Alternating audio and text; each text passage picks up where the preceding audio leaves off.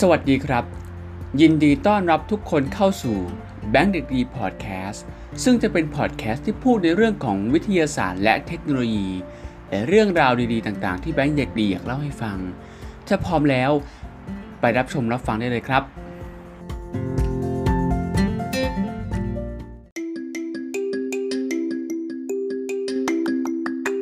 สวัสดีครับ ยินดีต้อนรับทุกคนกลับเข้าสู่ช anel แบงค์เด็กดี วันนี้เรายังอยู่ในแม่นดีพอดแคสต์เช่นเดิมนะครับ วันนี้เป็นวันพิเศษ เป็นวันหยุดราชการของประเทศญี่ปุ่น นั่นคือวันพระราชสมภพของสมเด็จพระจักรพรรดิ ถ้าพร้อมแล้วไปฟังเรื่องราวที่น่าสนใจ ของวันพระราชสมภพของสมเด็จพระจักรพรรดิของประเทศญี่ปุ่นกันเลยดีกว่าครับ วันพระราชสมภพของสมเด็จพระจักรพรรดิเป็นวันหยุดราชการที่ตรงกับวันคล้าย วันพระราชสมภพ ของสมเด็จพระจักรพรรดิองค์ปัจจุบัน ปัจจุบันนี้ตรงกับวันที่ 23 กุมภาพันธ์ ซึ่งเป็นวันคล้ายวัน พระราชสมภพของสมเด็จพระจักรพรรดินารุฮิโตะ ประวัติของวันพระสมภพของสมเด็จพระจักรพรรดินั้น เริ่มต้นเมื่อย้อนกลับไปในยุคเก่าหรือยุคกลาง วันพระราชสมภพของสมเด็จพระจักรพรรดิมีมาตั้งแต่ช่วงยุคเมจิ จนถึงหลังสงครามโลกครั้งที่ 2 ซึ่งมีพิธีเทนโจ เซตสึไซ ซึ่งได้รับอิทธิพลมาจากจักรพรรดิทั้งสเวียนจง แห่งราชวงศ์ถัง โดยเทนโจเซตสึมีความหมายว่า สวรรค์นั้นยาวและโลกก็ยาว ซึ่งหมายถึงการครองราชของสมเด็จพระจักรพรรดินั้นจะคงอยู่ต่อไปอย่างไม่มีจุดสิ้นสุด เหมือนกับท้องฟ้าและแผ่นดิน ตั้งแต่นั้นเป็นต้นมา วันประสูติของจักรพรรดิได้ถูกกำหนดขึ้นตามบัลลังก์ของจักรพรรดิและได้รับการเฉลิมฉลองอย่างกว้างขวางในชื่อ วันพระราชสมภพของพระจักรพรรดิซึ่งถูกใช้ในพระราชบัญญัติวันหยุดปีคศ 1948 และยังคงใช้อยู่ในปัจจุบัน ในรัชสมัยของจักรพรรดิโคนิง หรือยุคนารา ได้มีการจัดพิธีเทนโจเซสึไซ ครั้งแรกขึ้นที่ปูชนียสถานวังสามในพิธีดังกล่าวเหล่าขุนนางชั้นสูงจะถวายสาเกและมื้ออาหารครั้งใหญ่ ในยุคสมัยใหม่ วันคล้ายวันพระราชสมภพของสมเด็จพระจักรพรรดิจะเรียกว่า ชิกิวเซตสึในปีแรกของยุคเมจิคศ 1868 ไดโจกังได้มีการกำหนดให้วันที่มีการจัดพิธีเทนโจเซตสึไซ เป็นวันหยุดราชการ และต่อมาในปี 1873 รัฐบาลได้เปลี่ยนชื่อเป็นวันพระราชสมภพของสมเด็จพระจักรพรรดิตามพระราชบัญญัติวันหยุดราชการในประเทศญี่ปุ่น วันพระราชสมภพของสมเด็จพระจักรพรรดิจะกำหนดตามวันพระราชสมภพของพระจักรพรรดิด้วยเหตุนี้วันดังกล่าวจึงไม่มีวันที่คงที่ เพราะฉะนั้นรัฐสภาญี่ปุ่นจึงมีความจำเป็น ที่จะต้องประชุมกันเพื่อแก้ไขกฎหมายเป็นรายโอกาสไป ในรัชสมัยของสมเด็จพระจักรพรรดิฮิโรฮิโตะได้มีการเปลี่ยนชื่อวันเป็นวันสีเขียว และวันโชวะในปี 1898 และ 2007 ตามลำดับ ในวันคล้ายวันพระราชสมภพของสมเด็จพระจักรพรรดินั้น จะมีการจัดพิธีน้ำชา เพื่อรับรองอาคาตุกะที่สำคัญ เช่น นายกรัฐมนตรี คณะรัฐมนตรี สมาชิกรัฐสภา หรือคณะผู้แทนทางทูต หลังจากนั้นจึงมีการเสด็จออกมหาสมาคม ต่อสาธารณชนในวันดังกล่าว ที่พระราชวังหลวงโตเกียว ประชาชนจะสามารถเข้าไปในพระราชวังหลวงได้ สมเด็จพระจักรพรรดิสมเด็จพระจักรพรรดินี และพระบรมวงศานุวงศ์จะออกมายังระเบียงรับรอง และโบกพระหัตถ์ต่อประชาชนที่มาเข้าเฝ้า หลังจากพระบรมวงศานุวงศ์เสด็จพระชดำเนินกลับ ประชาชนที่มาเข้าเฝ้า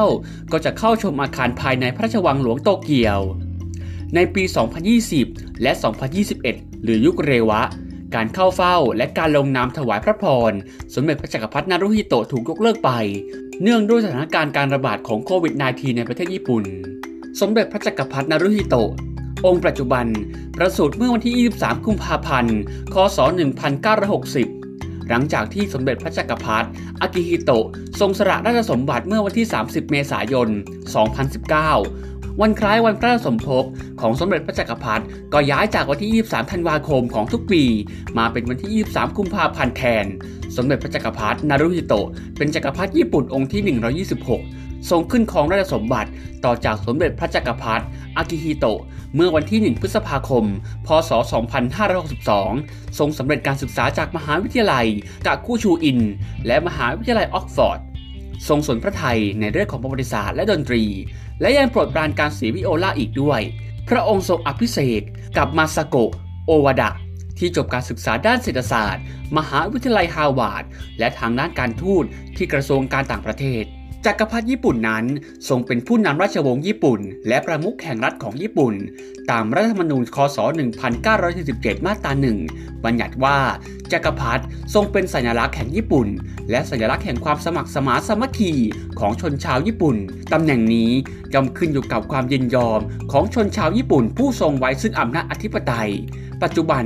ญี่ปุ่นเป็นประเทศเดียว ที่ประมุขแห่งรัฐเรียกว่าจักรพรรดิและราชวงศ์ญี่ปุ่น ก็เป็นราชวงศ์เก่าแก่ที่สุดในโลกที่ยังสืบเนื่องมาจนถึงปัจจุบัน ต้นกำเนิดในทางประวัติศาสตร์ของจักรพรรดิญี่ปุ่นนั้น ปรากฏในปลายยุคโคฟุงคริสตศตวรรษที่ 3-7 แต่เอกสารในทางประเพณีที่เรียกว่าโคจิกิเขียนเสร็จในคศ 712 และนิฮงโชกิเขียนเสร็จในคศ 720 ระบุว่าจักรพรรดิจิมมุ ทรงสถาปนาประเทศขึ้นเมื่อ 660 ปีก่อนคริสตกาลและถือกันว่า ทรงสืบเชื้อสายโดยตรง มาจากอามาเตราชุ เทพธิดาแห่งดวงตะวัน จักรพรรดิพระองค์ปัจจุบัน คือจักรพรรดินารุฮิโตะผู้เสด็จขึ้นของราชเมื่อวันที่ 1 พฤษภาคม คศ 2019หนึ่งวันหลังจากจักรพรรดิอากิฮิโตะพระบิดา ทรงสละราชบัลลังก์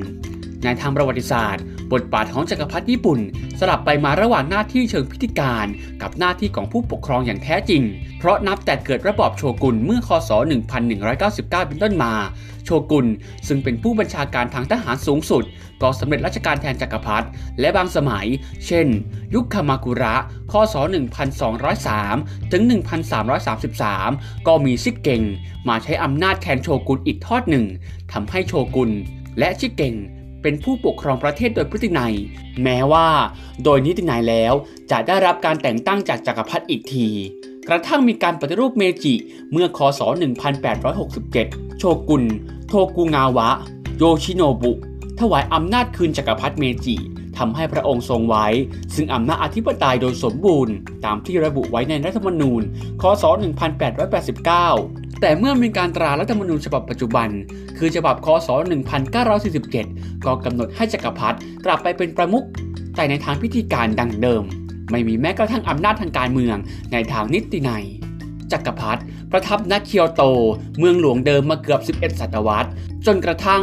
คริสตศตวรรษที่ 19 จึงแปลพระราชฐานมายังพระราชวังหลวงในโตเกียว เมืองหลวงใหม่ นอกจากนี้ วันพระราชสมภพของจักรพรรดิพระองค์ปัจจุบัน คือวันที่ 23 กุมภาพันธ์ ก็ยังเป็นวันหยุดราชการในทุกๆปี และนี่คือเรื่องราวทั้งหมดของวันพระราชสมภพของสมเด็จพระจักรพรรดิของญี่ปุ่น ซึ่งเป็นวันหยุดราชการในวันนี้ ถ้าว่าคลิปนี้มีประโยชน์อย่าลืมกดไลค์กดแชร์ชวนเพื่อนๆมาฟังเรื่องราวที่น่าสนใจ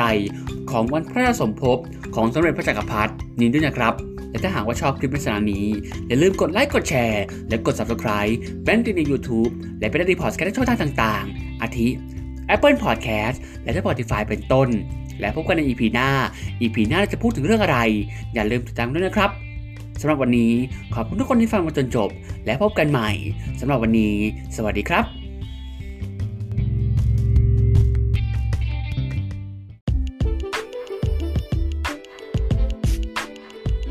สิ้นสุดการฟังพอดแคสต์ในวันนี้แล้ว ถ้าชอบอย่าลืมกดไลค์กดแชร์ และกด Subscribe แบงค์เด็กดี channel เพื่อเป็นกำลังใจให้แบงค์เด็กดีได้สร้างคอนเทนต์ดีๆเหล่านี้อีกครั้งหนึ่งสำหรับวันนี้ขอบคุณทุกคนที่ฟังมาจนจบ แล้วพบกันใน EP หน้า EP ต่อไปจะเป็นเรื่องอะไร อย่าลืมติดตามกันด้วยนะครับสำหรับวันนี้ สวัสดีครับ